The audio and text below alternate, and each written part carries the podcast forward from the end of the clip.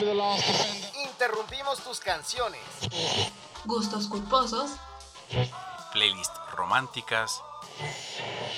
Canciones y perreo. Interrumpimos los capítulos de tu serie favorita. Tus stories de amigos en la playa. Videos de bailecitos. Todo para reproducir desde el librero, el podcast de librerías Gandhi. No se te ocurra reproducir otro podcast. Sigue leyendo, sigue escuchando.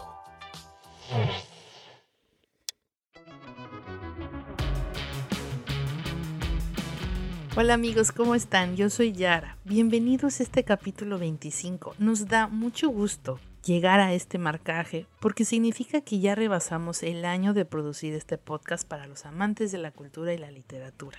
Y no solo en la Ciudad de México o en México. Estamos encantados de saber que nos escuchan en más de 35 países en España, Inglaterra, Estados Unidos, Alemania, Colombia, Perú, Chile, República Dominicana, Argentina, Puerto Rico. Para celebrarlo, cambiamos un poco el programa de hoy. Les traemos un invitado de lujo, a Guillermo Arriaga, escritor, guionista, productor y director de cine. Y José Luis Trevalada le declara con fervor su amor por su trabajo. Quédense para escucharlo. En Date Cuentos traemos El Jardín de los Senderos que se bifurcan, adaptado por Gilberto Díaz, y, por supuesto, José Luis Trabalara nos comenta la importancia de este cuento escrito en 1941 por Jorge Luis Borges. No te pierdas los avisos clasificados para encontrar hogar y trabajo en el mundo de la literatura. Y al finalizar, traemos para ti las novedades en Cultura Les, donde me acompaña Citlali Figueroa. Muchísimas gracias, pónganse cómodos, comenzamos. Imágenes. Figuras retóricas. Sonidos.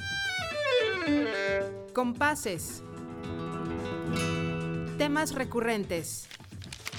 ¿Cuál es la idea preponderante en la mente de Guillermo Arriaga? ¿Cuál es su leitmotiv?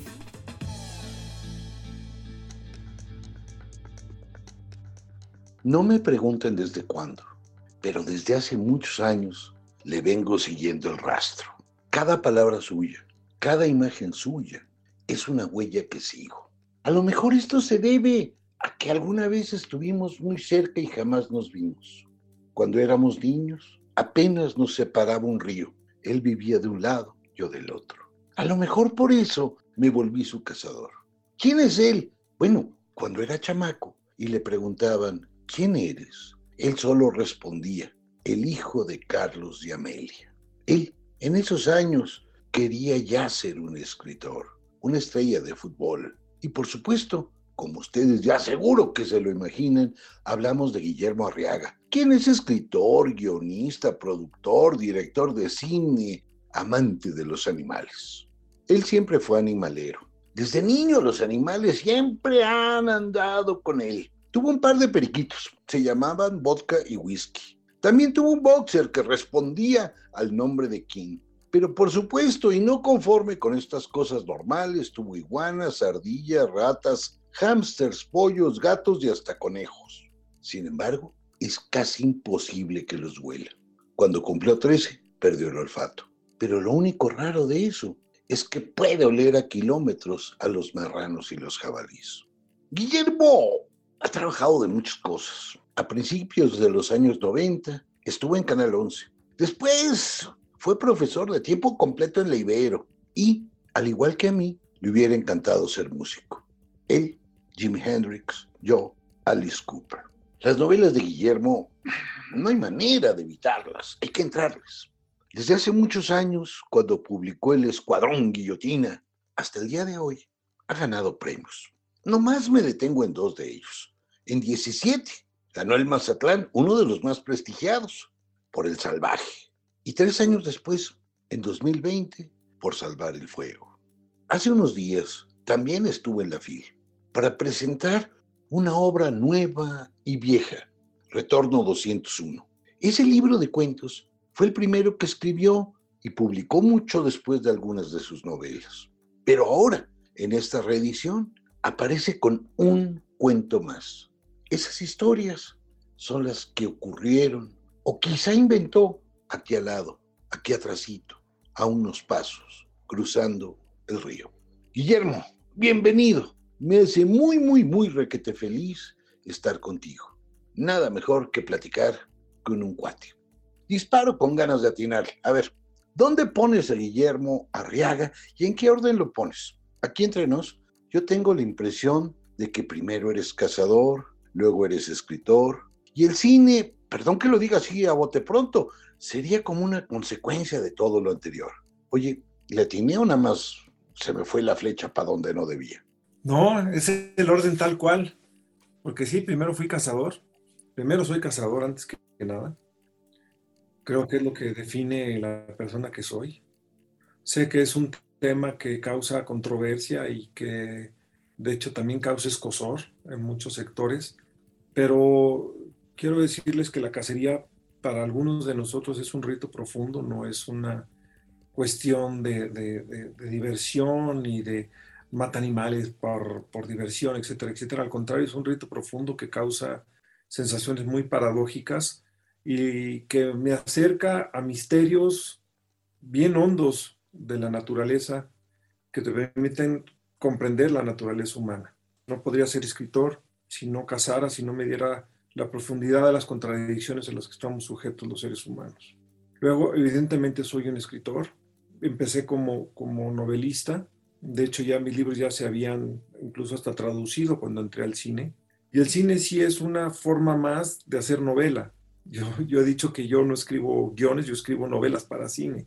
Entonces, eh, sí, ese es el orden, ese es el orden correcto. ¿Y a quién le toca la flecha y a quién la guillotina? A ver. Mira, yo creo que el cazar con flecha te, te hace entender muchas dinámicas de la, de la vida y creo que la primera fecha que debes de tener es hacia la obra. Uno debe de apuntar hacia la obra. Hay una anécdota muy bonita de San Méndez, el director de cine, cuando era un director de teatro al principio que está haciendo una película y le, le pregunta al fotógrafo, no tiene idea dónde poner la cámara, y dice, ¿cómo pongo la cámara? Y el fotógrafo le dice, apúntala hacia la historia, que es muy bonita. Y yo creo que eso es, eso es la, esa es la flecha, la debemos de apuntar siempre hacia la historia. Yo pertenezco a esa tradición narrativa porque cada escritor pertenece a una tradición narrativa distinta. Yo pertenezco a la tradición narrativa que quiere contar historias.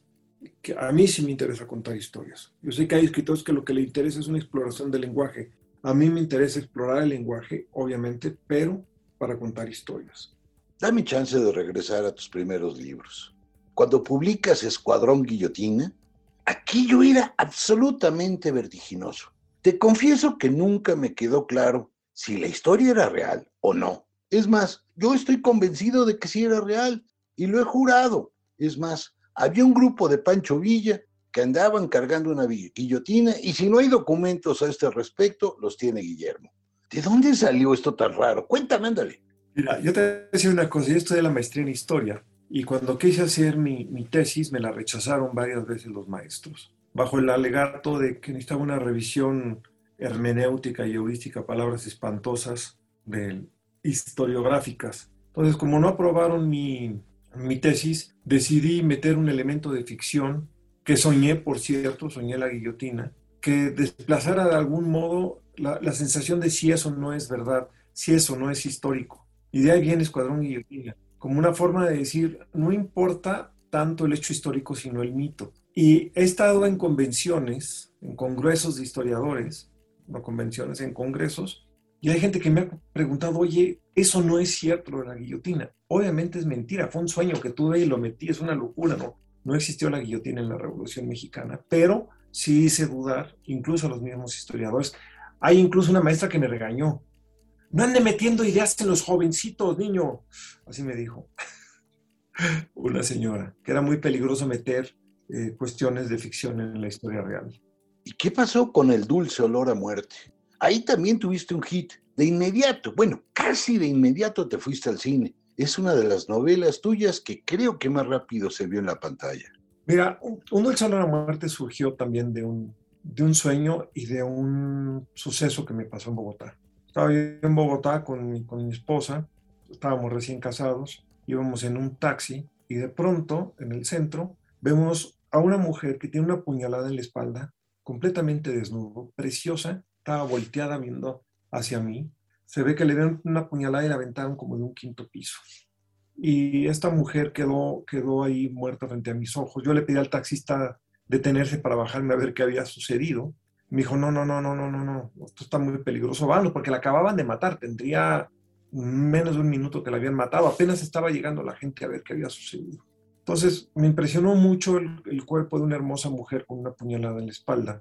Y eso lo traspolé a una zona que conozco perfectamente, que es el centro de población Gustavo Díaz Ordaz, municipio de Mante, cerca de la presa Ramiro Caballero, donde viven mis compadres Lucio, Pedro y Melquiades Estrada, que son grandes amigos míos, campesinos tamaulipecos, que han sido muy generosos de permitirme hospedarme con ellos. Y somos compadres, soy padrino de todos los hijos de, de Lucio.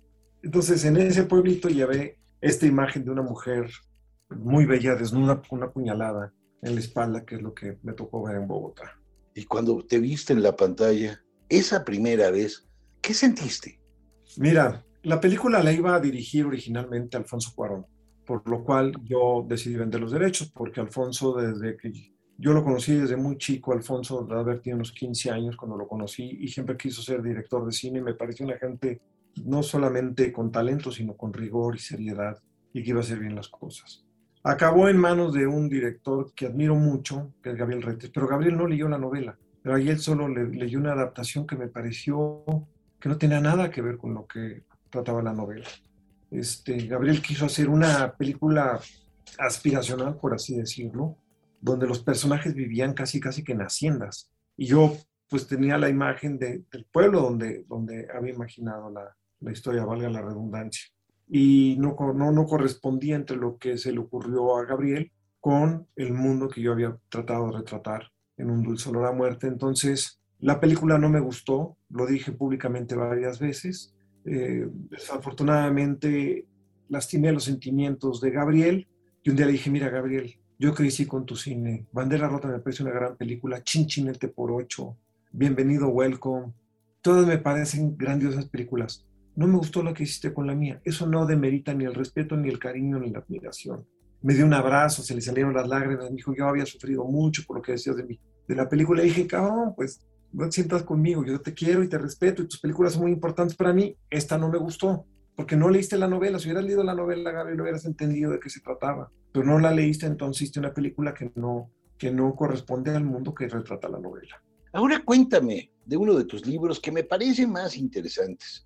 Me parece que es un augurio. Hablemos de Retorno 201, los cuentos que escribiste sobre la colonia de aquí al ladito. Yo, crecí en la calle 200, en Retorno 201. Ese fue el primer libro que escribí. Lo que pasa es que se publicó después porque cuando se lo di a mi editora Jaime Aljure, dije, oye Jaime, ¿qué te parecieron los cuentos? Me dice, me parecieron muy malos, dedícate a las novelas. Y diez años después me dice, oye, tus cuentos son buenísimos. Le dije, pues no que eran muy malos. No, es que me dio flojera leerlos, entonces para que no me estuvieras preguntando, te dije que eran muy malos. y por eso se publicó tantos años tarde. Pero realmente Retorno 101 es un libro que escribí entre los 23 y los 28 años, la mayor parte de los cuentos, y que al estilo de Faulkner que creó Yocnapatagua, yo dije, vale la pena hablar de mi, de mi barrio y de mis vecinos. Entonces escribí Retorno 101 y ahí es mi primer, mi primer libro, que por cierto, Retorno 101 se relanza. Agregué dos cuentos, un cuento que escribí a los 25 años, que se llama Trilogía, que estaba perdido, lo encontró mi hijo, y un nuevo cuento que acabo de escribir. Entonces, Retorno 101 va a salir con dos cuentos eh, nuevos y un prólogo. Aunque no lo creas, yo siempre he pensado que Retorno 201 es tu debut como guionista. Amores Perros y 201 tienen exactamente la misma escritura. Fíjate que todas las estructuras de lo que sucedió después con mi obra vienen de Retorno 201. Creo que ahí experimenté todo lo que quería en cuestiones formales, estructurales, y Amores Perros es obviamente una derivación directa de Retorno 201 ahí viene, viene, y también 21 gramos, ahí, ahí vienen las estructuras, ahí, bien, ahí, ahí están previstas estas formas nuevas que quise llevar al cine. Te digo, yo no, lo, no me resisto a decirle guion porque yo no hago guías, yo hago, hago obras. No me paso tres años y medio escribiendo para que digan que es solamente una guía. Creo que la dramaturgia de cine crea obras, no crea, no crea guías, ¿no? Y sí está muy vinculado Amores Perros al, al mundo de Retorno 201, que después es, es, como un eje que la unidad modelo, el barrio en el que crecí, cruza de Retorno 201 Amores Perros, El Salvaje y Salvar Fuego. Cuando empezaba la pandemia, tú publicaste un tuit que me pareció escalofriante. Ahí decías que estar encerrado era un privilegio. Este privilegio de estar encerrado cambió tu literatura. Tú ganaste el premio Alfaguara en plena pandemia. ¿Cómo cambió todo? ¿Cómo fue a ser todo lo del premio a mitad de una pandemia? Allá afuera, ¿cómo fueron los lectores con la pandemia? Bueno, primero quiero eh, abundar un poco en lo, que, en lo que dije en ese tweet. Creo que me refería a que somos privilegiados los que, los, que nos pudimos encerrar porque tuvimos una casa y, ciertos recursos para aguantar el vendaval de la pandemia, ¿no? Y no, no hubo, gente que tuvo que salir todos los días a, a partirse el lomo y arriesgar la vida a, con la posibilidad de un contagio. Entonces, aquellos que se quejaban de estar encerrados decían, oye, no te quejes, maestro, hay, hay gente que se está muriendo allá afuera porque no le quedó de otra más que ir a trabajar. Y, por eso decía yo que, era un, que, era, es un privilegio que no todos pueden tener y es un privilegio también tener agua y jabón con que lavarte las manos después para no contagiarte y es un privilegio tener los recursos para poder acceder a un tapabocas y a un médico y a las medicinas. Entonces, eh, aquellos que se quejaban del, del encierro, pues yo lo que les quería decir es no se quejen del encierro. Y aparte, estaban encerrados en el lugar que ellos escogieron como morada, con la gente que ellos supuestamente escogieron para compartir la vida. Yo venía de escribir una película carcelaria donde no te preguntan dónde quieres dormir, a qué horas te quieres dormir y con quién quieres dormir. Todas tus decisiones están fuera de tus manos y ese es encierro. O los encierros que tuvieron los niños judíos en la Segunda Guerra Mundial, en sótanos congelados sin poder jugar, sin poder hacer ruido, la mayor parte del tiempo oscuras para no ser sorprendido por los nazis y que llevaran a cámaras de gas. Entonces, eh, hay que dimensionar el, el, encierro. Y a mí lo que me trajo el encierro cuando me gané el premio es el descubrimiento de, de que el acto de leer no es un acto solitario, que es una lección que me dio una joven eh, profesional de la literatura que se llama Valentina Traba y otros como Maura Gómez, o, o Florencia Pichetto en, en, Argentina, de que la gente tiene una necesidad de compartir. Y sobre todo ahora que, que, estaban encerrados y leían, tenían ganas de dialogar con otras personas y empezó a darse de alguna manera formas semejantes al origen de la literatura. No hay que olvidar que la literatura viene de cuando los cazadores venían de una expedición y se sentaban al fuego a contarle a los demás cómo había estado la cacería, lo podemos ver en las pinturas prehistóricas, cómo se reflejan los, cazadores y los animales. Entonces, reunirse alrededor del fuego a contar historias, discutir las historias es el origen de la literatura. Y ahora con la pandemia, en estos eh, encuentros virtuales por Zoom o por cualquiera de las plataformas masivas, se pude por primera vez en mi vida hablar directamente con lectoras y lectores de todo el mundo en tiempo real y que me dijeran qué opinaban de mi libro y que me hicieran preguntas acerca de mi libro, lo cual me pareció sumamente interesante. Pero yo ya aprendí algo este, importante en la, en la literatura, que es uno escribe para los de su propia especie. Y aquel que no te entiende, pues no hay manera en que por más que le explique no va a entender tu obra, punto. Eso no es de tu especie. Le, o sea, lo toca o no le toca la, la historia. Darcy. Oh, Lizzie Bennett. Mr. Darcy. Oh, Lizzie Bennett. Mr. Darcy. Lizzie Bennett. 50 años con novelas en horario estelar. Librerías Gandhi. Desde 1971 hasta donde nos dé la imaginación. Amiga, si ya te diste cuenta, ahora toca darte a Virginia Woolf, a Monterroso, a José Agustín, a Clarice Lispector. Amiga, amigo, date cuentos.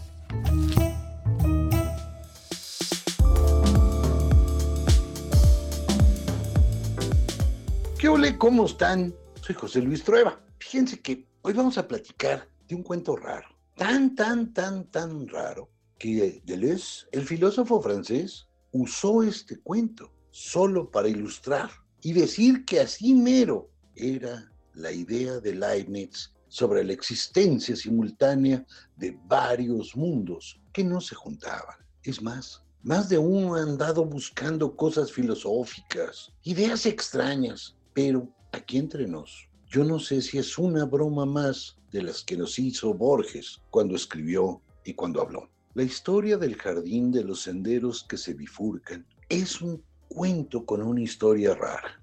Fue la primera obra de Borges que se tradujo al inglés. Pero lo más extraño no es eso, sino dónde se publicó apareció en una de las revistas más sonadas de las historias policíacas de aquella época, la revista de Ellery Queen, que se dedicaba a contar crímenes. Después de que se publicó en esta revista de, de literatura policíaca, El Jardín se convirtió en el título de un brevísimo libro publicado por Borges. Ahí estaba, en una portada muy sobria con letras azules, publicada por Sur en Buenos Aires. Pero pocos años después se arrepintió de esto. Y ojo, juntó este libro con otros cuentos y los publicó con el nombre que hoy los conocemos, Ficciones.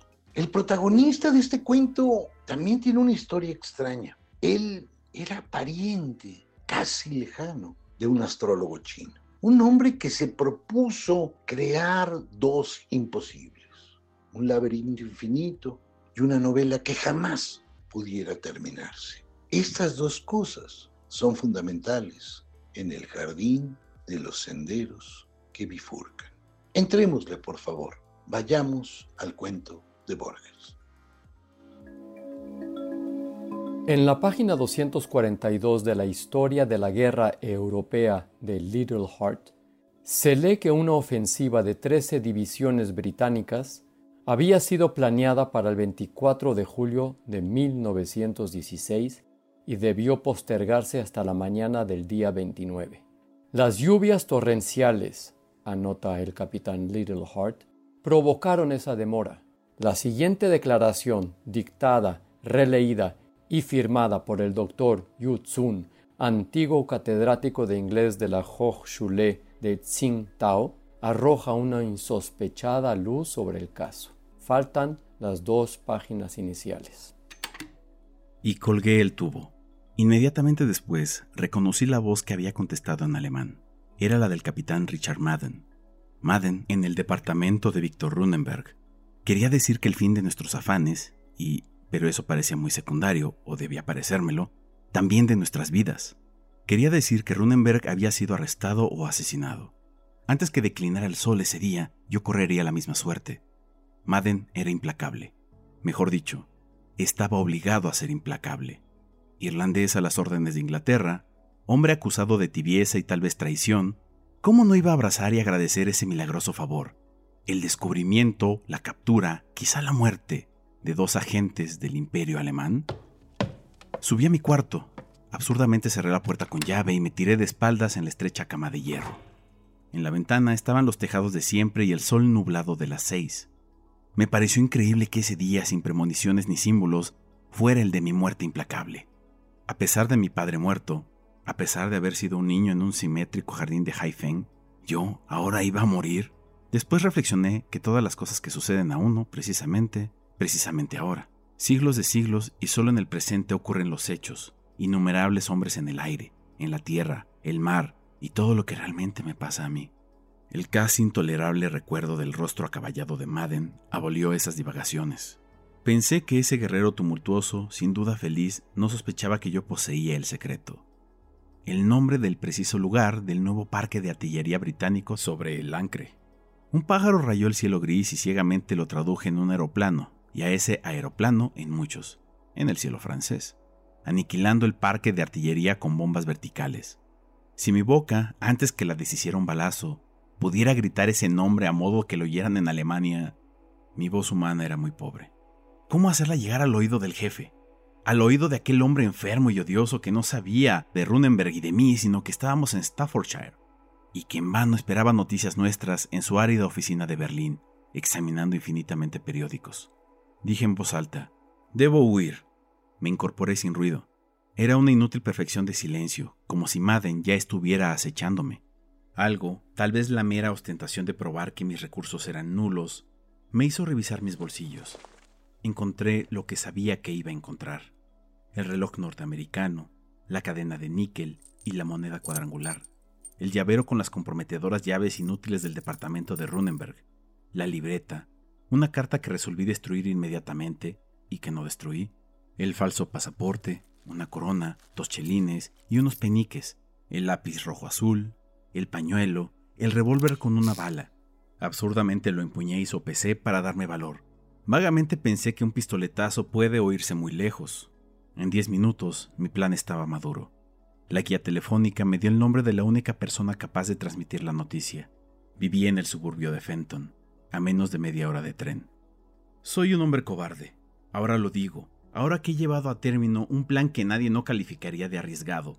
Yo sé que fue terrible su ejecución. No lo hice por Alemania, no. Lo hice porque yo sentía que el jefe tenía en poco a los de mi raza, a los innumerables antepasados que confluyen en mí. Yo quería probarle que un amarillo podía salvar sus ejércitos. Además, yo debía huir del capitán. Sus manos y su voz podían golpear en cualquier momento a mi puerta. Me vestí sin ruido, me dije adiós en el espejo, bajé. Escudriñé la calle tranquila y salí. La estación no distaba mucho de casa, pero juzgué preferible tomar un coche.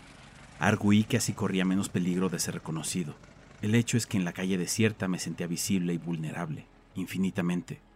Recuerdo que le dije al cochero que se detuviera un poco antes de la entrada central. Bajé con lentitud voluntaria y casi penosa. Iba a la aldea de Ashgrove, pero saqué un pasaje para una estación más lejana. El tren salía dentro de muy pocos minutos, a las 8.50. Me apresuré, el próximo saldría a las nueve y media. No había casi nadie en el andén.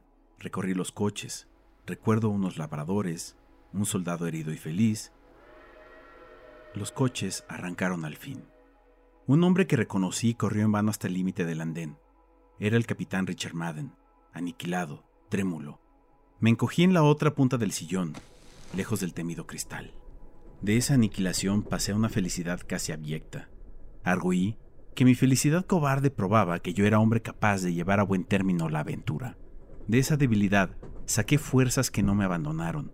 El tren corría con dulzura, entre fresnos, se detuvo casi en medio del campo. Nadie gritó el nombre de la estación. ¿Ashgrove? Les pregunté a unos chicos en el andén. Ashgrove, contestaron. Bajé. Una lámpara ilustraba el andén, pero las caras de los niños quedaban en la zona de sombra. Uno me interrogó. ¿Usted va a casa del doctor Stephen Albert? La casa queda lejos de aquí, pero usted no se perderá si toma ese camino a la izquierda y en cada encrucijada del camino dobla a la izquierda. Les arrojé una moneda, la última. Bajé unos escalones de piedra y entré en el solitario camino. Este, lentamente, bajaba. Era de tierra elemental. Arriba se confundían las ramas. La luna baja y circular parecía acompañarme. Por un instante pensé que Richard Madden había penetrado de algún modo mi desesperado propósito. Muy pronto comprendí que eso era imposible. El consejo de siempre doblar a la izquierda me recordó que tal era el procedimiento común para descubrir el patio central de ciertos laberintos. Algo entiendo de laberintos.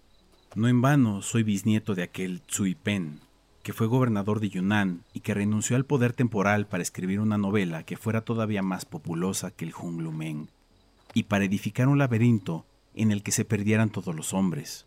Trece años dedicó a esas heterogéneas fatigas, pero la mano de un forastero lo asesinó, y su novela era insensata y nadie encontró el laberinto. Bajo árboles ingleses medité en ese laberinto perdido. Lo imaginé inviolado y perfecto en la cumbre secreta de una montaña. Lo imaginé borrado por arrozales o debajo del agua. Lo imaginé infinito, no ya de kioscos ochavados y de sendas que vuelven, sino de ríos y provincias y reinos. Pensé en un laberinto de laberintos, en un sinuoso laberinto creciente que abarca el pasado y el porvenir, y que implica de algún modo los astros. Absorto en esas ilusorias imágenes, olvidé mi destino de perseguido. El camino bajaba y se bifurcaba entre las ya confusas praderas. Una música aguda como silábica se aproximaba y se alejaba en el vaivén del viento, empañada de hojas y de distancia. Llegué así a un alto portón entre las rejas, descifré una alameda y una especie de pabellón. Comprendí de pronto dos cosas, la primera trivial, la segunda casi increíble. La música venía del pabellón, la música era china. No recuerdo si había una campana, un timbre o si llamé golpeando las manos. El chisporroteo de la música prosiguió, pero del fondo de la íntima casa un farol se acercaba. Un farol que rayaban y a otros anulaban los troncos. Un farol de papel, que tenía la forma de los tambores y el color de la luna. Lo traía un hombre alto. No vi su rostro porque me cegaba la luz. Abrió el portón y dijo lentamente en mi idioma. Veo que el piadoso Sipeng se empeña en corregir mi soledad. Usted sin duda querrá ver el jardín. Reconocí el nombre de uno de nuestros cónsules y repetí desconcertado. ¿El jardín? El jardín de senderos que se bifurcan. Algo se agitó en mi recuerdo y pronuncié con incomprensible seguridad. El jardín de mi antepasado, Pen. Su antepasado, su ilustre antepasado. Adelante. El húmedo sendero zigzagueaba como los de mi infancia. Llegamos a una biblioteca de libros orientales y occidentales. Reconocí, encuadernados en seda amarilla, algunos tomos manuscritos de la enciclopedia perdida que dirigió el tercer emperador de la dinastía luminosa y que no se dio nunca a la imprenta.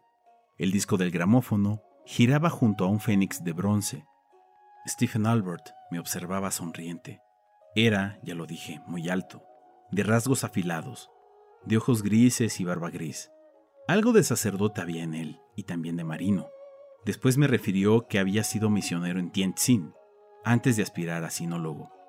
Nos sentamos, yo en un largo y bajo diván, él de espaldas a una ventana y a un alto reloj circular. Computé que antes de una hora no llegaría mi perseguidor, Richard Madden. Mi determinación irrevocable podía esperar.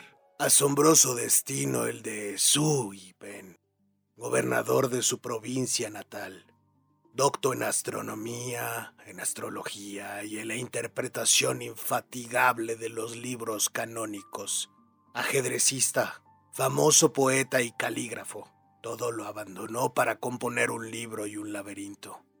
A su muerte, los herederos no encontraron sino manuscritos caóticos. La familia, como usted acaso no ignora, quiso adjudicarlos al fuego, pero su albacea, un monje taoísta o budista, insistió en la publicación. Los de la sangre de Tsui Pen seguimos execrando a ese monje. Esa publicación fue insensata. El libro es un acervo indeciso de borradores contradictorios. Lo he examinado alguna vez. En el tercer capítulo muere el héroe. En el cuarto está vivo. En cuanto a la otra empresa de Tsui Pen, a su laberinto. Aquí está el laberinto, dijo indicándome un alto escritorio laqueado. ¿Un laberinto de marfil? Un laberinto de símbolos. Un invisible laberinto de tiempo. A mí, bárbaro inglés, me ha sido deparado revelar ese misterio. Al cabo de más de cien años, los pormenores son irrecuperables pero no es difícil conjeturar lo que sucedió. Sui Pen diría una vez, me retiro a escribir un libro, y otra, me retiro a construir un laberinto. Todos imaginaron dos obras. Nadie pensó que el libro y laberinto eran un solo objeto. El pabellón de la límpida soledad se erguía en el centro de un jardín tal vez intrincado, el hecho puede haber sugerido a los hombres un laberinto físico. Sui Pen murió. Nadie en las dilatadas tierras que fueron suyas dio con el laberinto. La confusión de la novela me sugirió que ese era el laberinto. Dos circunstancias me dieron la recta solución del problema. Una, la curiosa leyenda de que Sui Pen se había propuesto un laberinto que fuera estrictamente infinito. Otra, un fragmento de una carta que descubrí. Albert se levantó, me dio por unos instantes la espalda, abrió el cajón del escritorio, volvió con un papel antes carmesí, ahora rosado y tenue y cuadriculado. Era justo el renombre caligráfico de Tsui Pen.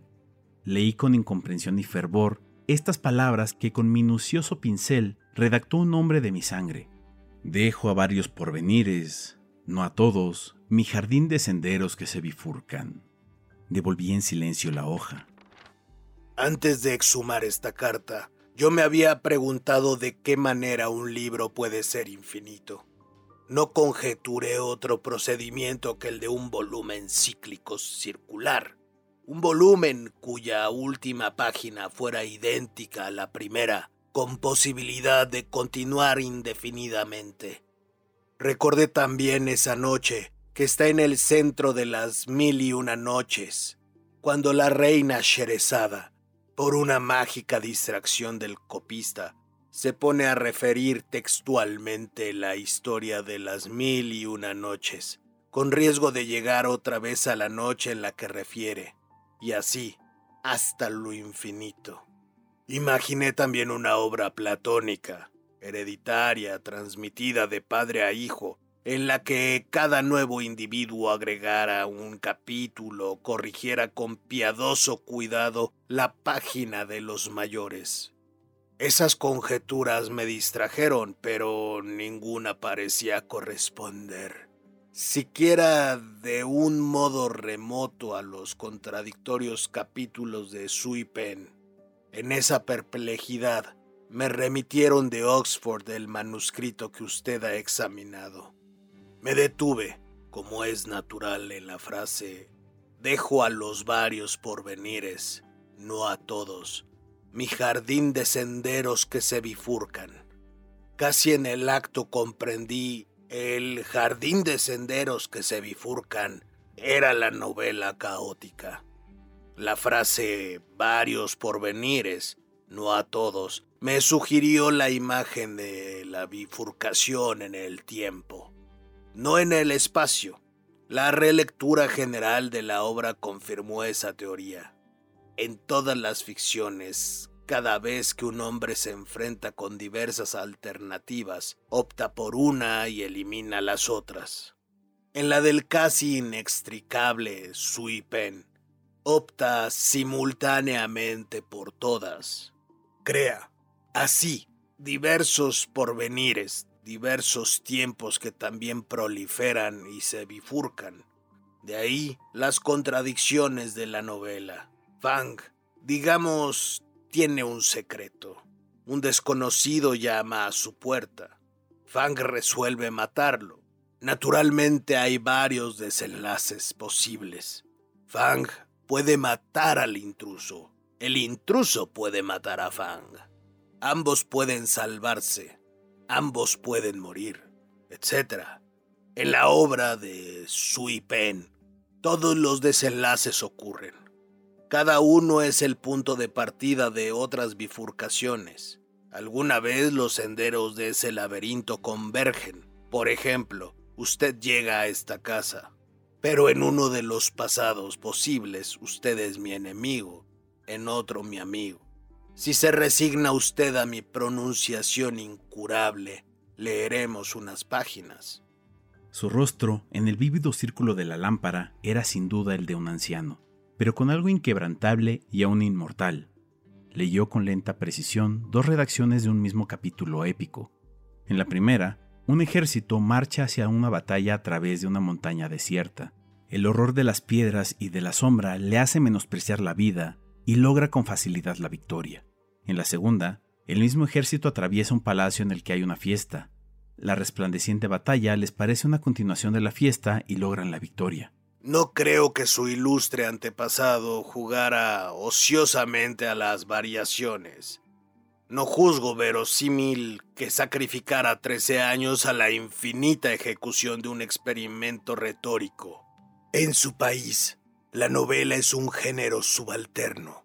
En aquel tiempo era un género despreciable. Sui Pen fue un novelista genial, pero también fue un hombre de letras que sin duda no se consideró un mero novelista. El testimonio de sus contemporáneos proclama, y harto lo confirma su vida, sus aficiones metafísicas, místicas. Sé que de todos los problemas Ninguno lo inquietó y lo trabajó como el abismal problema del tiempo.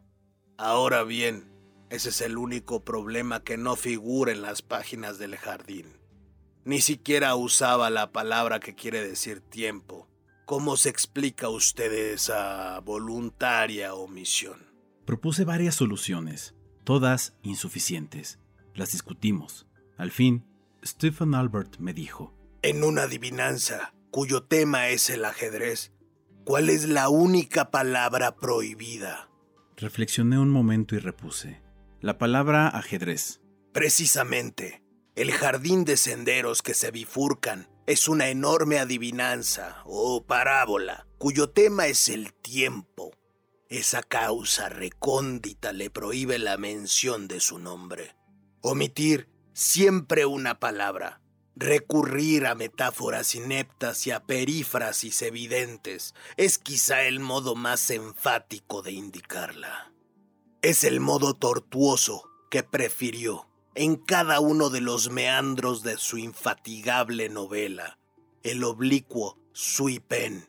He confrontado centenares de manuscritos, he corregido los errores que la negligencia de los copistas ha introducido, he conjeturado el plan de ese caos, he restablecido, he creído restablecer el orden primordial, he traducido la obra entera me consta que no emplea una sola vez la palabra tiempo.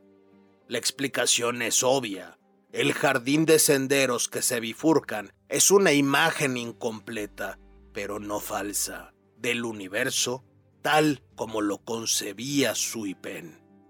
A diferencia de Newton y Schopenhauer, su antepasado no creía en un tiempo uniforme absoluto, creía en infinitas series de tiempos, en una red creciente y vertiginosa de tiempos divergentes, convergentes y paralelos, esa trama de tiempos que se aproximan, se bifurcan, se cortan o que secularmente se ignoran.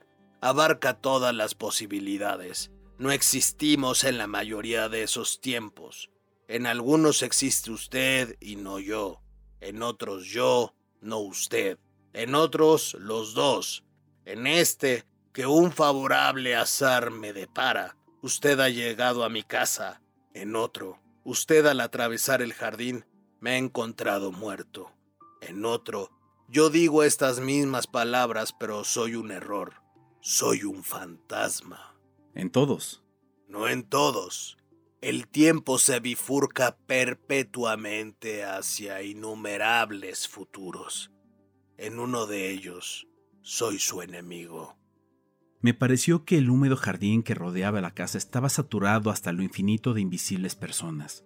Esas personas eran Albert y yo, secretos, atareados y multiformes en otras dimensiones de tiempo. Alcé los ojos y la tenue pesadilla se disipó. En el amarillo y negro jardín había un solo hombre, pero ese hombre era fuerte como una estatua. Pero ese hombre avanzaba por el sendero y era el capitán Richard Madden. El porvenir ya existe, pero yo soy su amigo. ¿Puedo examinar de nuevo la carta? Albert se levantó. Alto abrió el cajón del alto escritorio. Me dio por un momento la espalda. Yo había preparado el revólver. Disparé con sumo cuidado. Albert se desplomó sin una queja inmediatamente.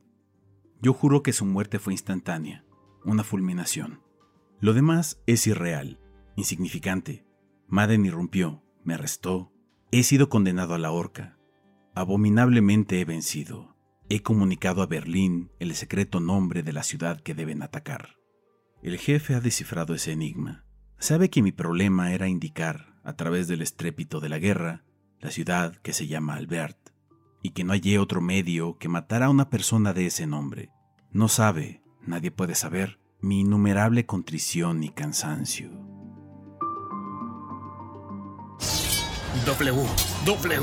W. Punto. Gandhi. Punto.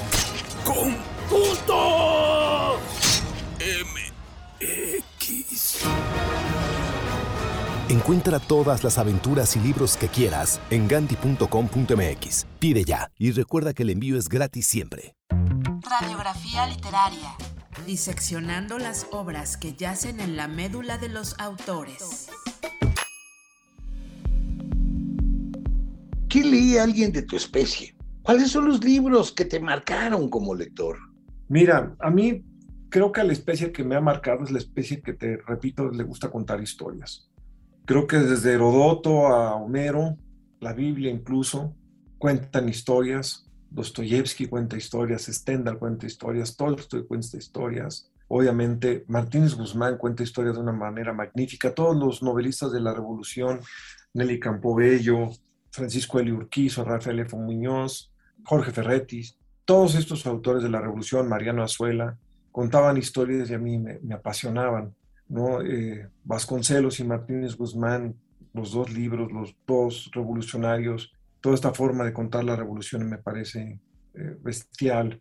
Luego, eh, Mauricio Magdaleno, Juan Rulfo, son escritores de la, más o menos de los años 50, que también me marcaron y, y luego escritores que no son mexicanos como Faulkner o Hemingway fueron importantes para mí y una mujer que es importante para toda mi familia, que es Sor Juana, y la profundidad y de las paradojas de, de lo que escribe Sor Juana, pues marcaron mi, a mi familia. Mi padre fue director del Centro Cultural Sor Juana Inés de la Cruz. Él, por iniciativa suya se construyó un centro cultural en Nepantla, Estado de México, donde nació Sor Juana, y presionó tanto que el, gobernador terminó por nombrarlo director del Centro Cultural y fue casi 17 años director del Centro Cultural Sor Juana Inés de la Cruz. Entonces eh, vivíamos con un hombre apasionado de la, de la poesía y, la vida de Sor Juana y mi padre hizo varios congresos sorjuanistas, hizo un premio de poesía mundial de, eh, latinoamericano de poesía, el primero que se lo dio fue a Juan Gelman, eh, cambió los nombres de las calles por nombres de poetas en Nepantla, entonces Sor Juana es un personaje importante para todo el Sargá. Mira, decía Hemingway que él trataba de limpiar de figuras literarias su, su obra y que si algún crítico ponderaba una frase que le parecía muy poética, la quitaba porque entonces estorbaba la profundidad de la narración. Yo no llego a los excesos de Hemingway, pero creo que sí pertenezco a esa tradición que en, en español, gente como Pío Baroja y Martínez Guzmán, que ya mencionamos, pues lo que les interesaba era contar una historia y contarla lo mejor posible no son gente que quisiera hacer filigrana con el lenguaje solo para hacer filigrana con el lenguaje, ¿no? Ellos sí querían contar una historia, ellos sí querían conmover con su historia, ellos sí querían emocionar, ya que hablamos del arco al principio del podcast, querían que su literatura fuera tensa como un arco de, como la cuerda de un arco, ¿no? Dispuesta siempre a lanzar una, una flecha. Entonces, eso es la, la literatura que a mí me gusta. Ahora, en, en años recientes me ha gustado mucho Pedro Juan Gutiérrez, que tiene esta tensión narrativa que a mí me, me emociona mucho. Oye, cuando escribes, ¿dejas de leer? Cuando escribo, dejo de leer, porque no quiero empañar mi novela con influencias de alguien que me está en ese momento influyendo porque lo, porque lo leo.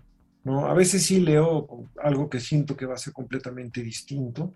Ahorita, por ejemplo, estoy leyendo Olga Tokarczuk, la premio Nobel, sobre los huesos de los muertos, pero ya me di cuenta que sí hay cosas que se parecen a lo que estoy escribiendo, entonces ya la dejé de leer.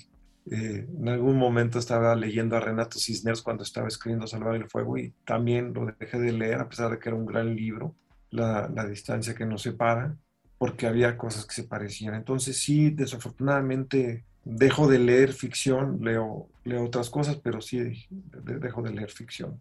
A mí me pasa exactamente al revés. Yo te lo confieso, cuando estoy escribiendo, yo tengo que tener 7000 libros alrededor, si no, me siento solo en el mundo.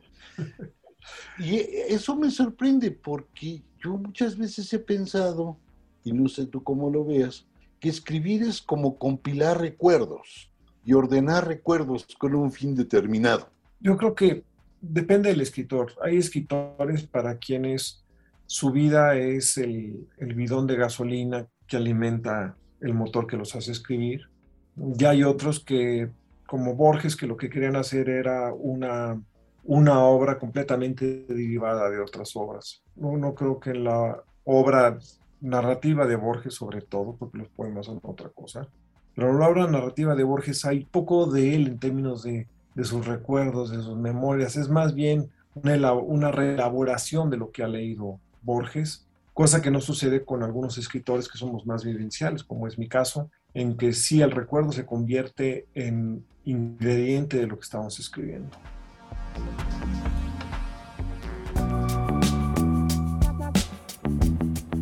El activismo es lo de hoy. Sin embargo, en más de una ocasión, ha mutado en estrategia de mercadotecnia.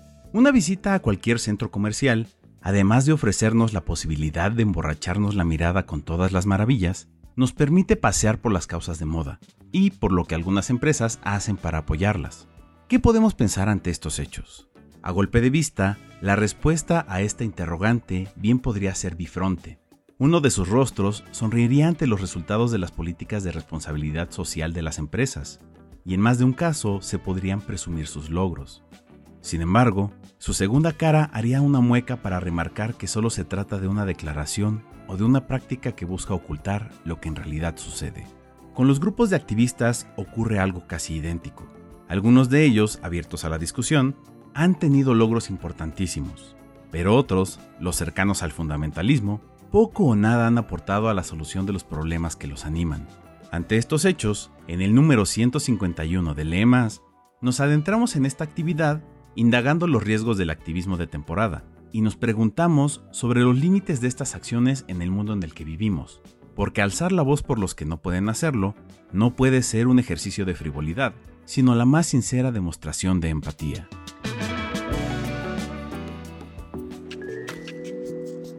Estos son los avisos clasificados de librerías Gandhi.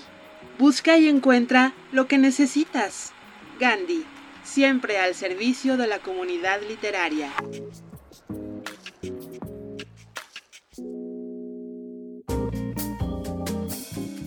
Pongo en adopción a un hermoso cuervo.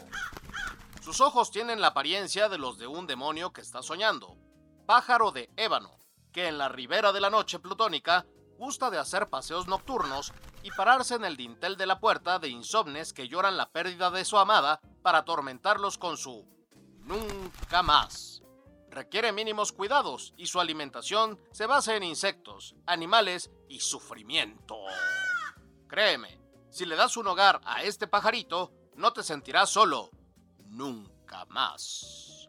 Este anuncio nos lo manda el señor Edgar Allan Poe, quien por motivos de salud mental no puede conservar más tiempo a este bello ejemplar de Corvus corax.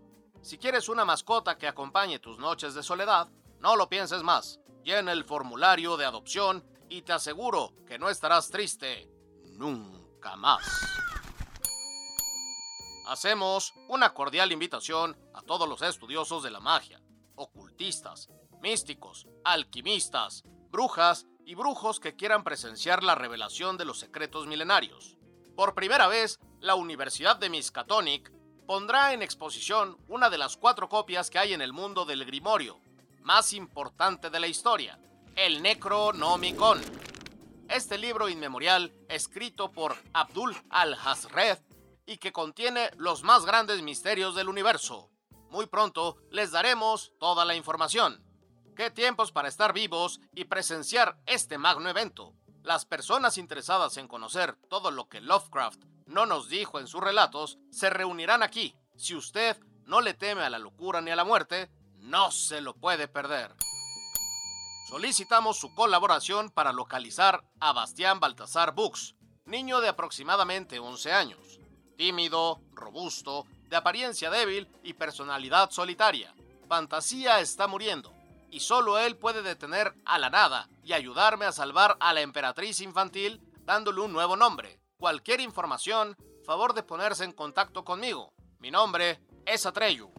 Si usted quiere saber qué pasa en fantasía, cuál es la enfermedad de la emperatriz infantil y cómo esta tragedia afecta a nuestro mundo, no dude en leer la historia interminable de Michael Ende. Cualquier información sobre el paradero de Bastián será de gran ayuda. ¿Se le olvidan las llaves? ¿No recuerda la fecha de su aniversario de bodas o el cumpleaños de sus hijos?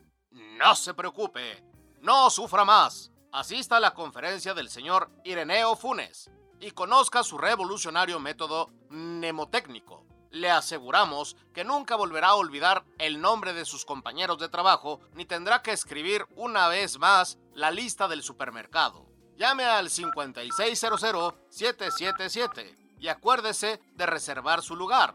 Si desea más información sobre la biografía, trayectoria y referencias del señor Ireneo, puede consultar el cuento de Jorge Luis Borges, titulado Funes, el Memorioso. Una vez que lo conozca, jamás lo va a olvidar.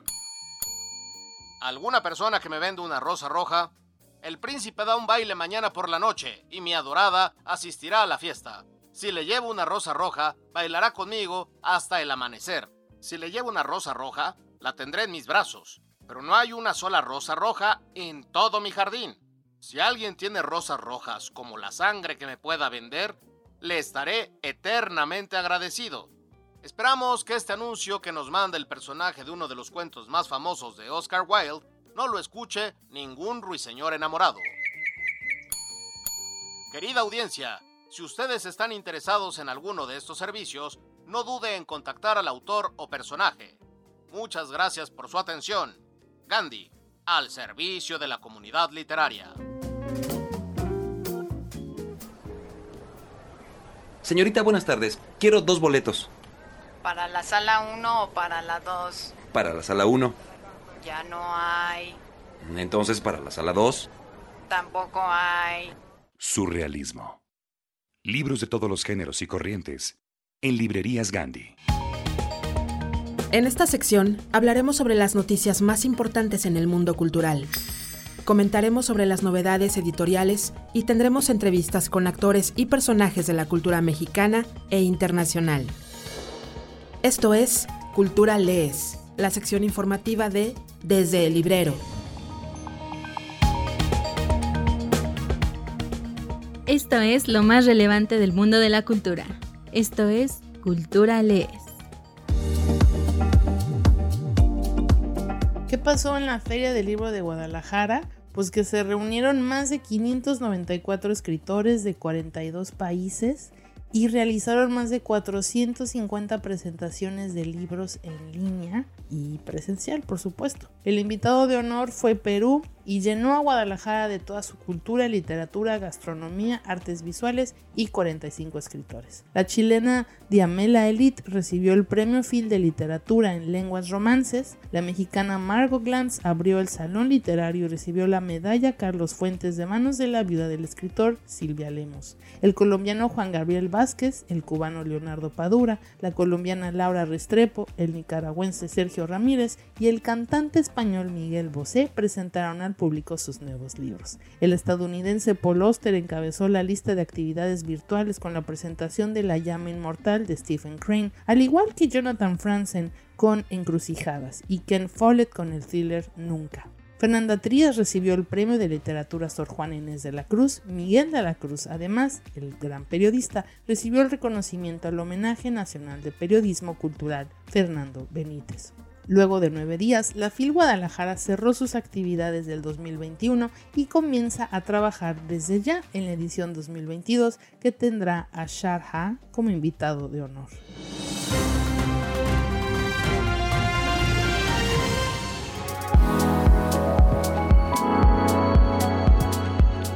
Se inauguró el Centro de Interpretación Shaltiloli, UNAM.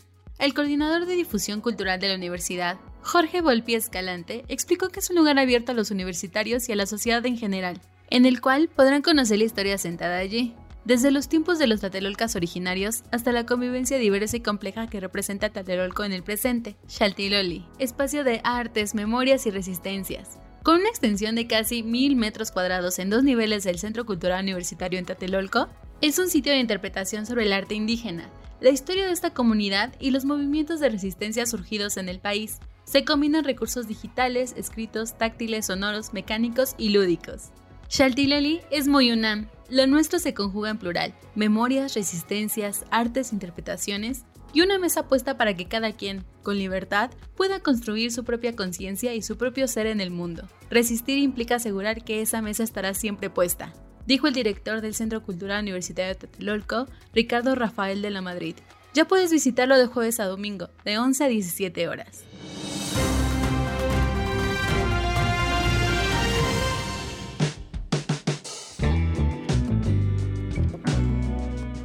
Ardiente paciencia.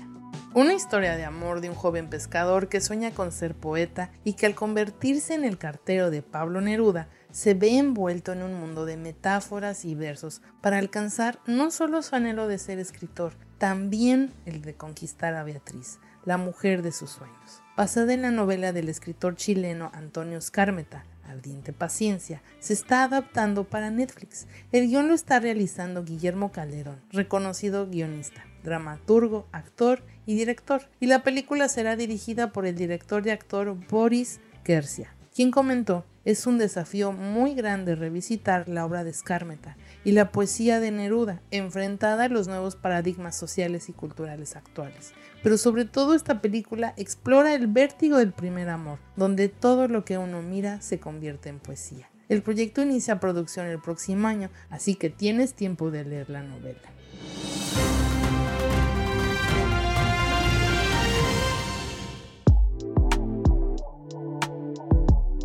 En este mundo loco, en esta noche brillante. Una obra dirigida por Mahalat Sánchez y la compañía Centinela Teatro. Una historia escrita por Silvia Gómez, dramaturga brasileña, inspirada en un feminicidio múltiple ocurrido el 27 de mayo del 2015, cuando cuatro adolescentes fueron atacadas brutalmente en la ciudad de Castelo do Piau, en Brasil. Hago esta obra porque necesitamos del teatro para hablar de aquello que nos ha dejado de doler, de eso que ya no nos asombra, y me cuestiono por qué tanta violencia es normalizada frente a nuestros ojos. ¿Será que un fragmento de nuestro ser espiritual huyó de nuestro cuerpo al contemplarnos tan extraviados? Ahora nos toca a nosotras hablar de nosotras. Es momento de inventar una ruta distinta, de renacer. Esta es una obra escrita, producida, actuada y dirigida por mujeres. Comentó Mahalat Sánchez, directora. Puedes disfrutarla en el Foro de las Artes de jueves a domingo. Si tienes más de 15 años, la entrada general es de 120 pesos y los jueves por solo 30 pesos.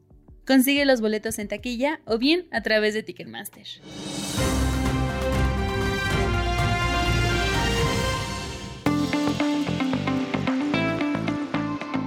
El ojo del mundo de Robert Jordan por Minotauro México. La vida de Ranald Thor y sus amigos en campo de Edmond ha resultado bastante monótona hasta que una joven misteriosa llega al pueblo. Moraine, una maga capaz de encauzar el poder único, anuncia el despertar de una terrible amenaza. Esa misma noche, el pueblo se ve atacado por espantosos Trollocs, sedientos de sangre, unas bestias semi-humanas que hasta entonces se habían considerado una leyenda. Mientras Campo de Edmond soporta la ofensiva, Moraine y su guardián ayudan a Rand y a sus amigos a escapar. Es la reedición de una serie fantástica, La Rueda del Tiempo. Este es el libro 1. Encontrarás los relatos desde Dos Ríos y La Llaga. Sabemos que te encantará. Sacrificios humanos, de María Fernanda Ampuero por Páginas de Espuma. Todos podemos ser el demonio del otro, todos podemos ser el sacrificio humano de otro. María Fernanda Ampuero es una de las voces imprescindibles de la literatura latinoamericana actual. Nos empuja magistralmente a un universo húmedo, podrido y hostil, donde la violencia marca la narrativa de nuestras vidas. En ese mundo se yergue una bestia de muchas cabezas que aterroriza y muerde a los débiles, a los marginales, a los sacrificables, en aras del silencio, de la desigualdad, del odio, del abuso, de la muerte. Así, cada historia es un grito que contempla a las víctimas de esos sacrificios humanos, que permanecen cada día en los altares de aquellos que los celebran, los ocultan o miran hacia otro lado. El amante polaco de Elenia Poniatowska en Seis Barral, México. Stanislaw Poniatowski pasea por la soledad de su palacio. Acaba de ser nombrado rey, pero los problemas no se han hecho esperar. Las deudas de la corona son incontables. Su familia confabula contra él y sus vecinos, Rusia, Austria y Prusia, amenazan con destruir todo aquello por lo que ha luchado. ¿Será capaz de mantener su reino unido? 200 años después, Elena es parte de un México que busca la anhelada modernidad y su trabajo como periodista le permite ser testigo privilegiada de esta transformación, involucrándola además en experiencias de todo tipo, desde encuentros con políticos y guerrilleros hasta amores y pérdidas irreemplazables. Este libro concluye la historia del último rey de Polonia, desde su coronación hasta su inevitable desenlace como el mayor perdedor de una Europa marcada por las conspiraciones. Al mismo tiempo, a lo largo de sus páginas se va dibujando un espléndido mosaico de los claroscuros culturales y políticos de México. El año del diluvio, de Margaret Atwood, por Editorial Salamandra. Una eminente ficción distópica sobre la amistad de dos mujeres que sobreviven a la extinción del planeta. Segunda parte de la llamada trilogía de Matt Adam, las predicciones de Dan I, afable líder de los jardineros de Dios, se han hecho realidad, y el diluvio seco ha asolado el planeta. y parece haber acabado con toda traza de vida humana. Solo dos mujeres parecen haber sobrevivido a la gran catástrofe natural. Toby, que se ha trincherado en un balneario de lujo, y Ren, una joven artista de trapecio, encerrada en colas y escamas, un distinguido club donde trabajan las chicas guarras más limpias de la ciudad. Y mientras Toby y Ren deciden cuál será su siguiente paso, en el mundo exterior campan a sus anchas los gobernantes corruptos y proliferan las nuevas especies transgénicas, que amenazan con destruirlo todo. El año del diluvio, que es tierna y sombría a partes iguales, nos descubre la Margaret Atwood más brillante e imaginativa. Encontrarás estas y más recomendaciones con José Luis Trueba cada dos jueves a las 10 y media de la mañana, tiempo de la Ciudad de México, por el canal de YouTube Revista Le Más de Librerías Gandhi y en la tienda en línea en gandhi.com.mx y por supuesto en tu librería Gandhi favorita.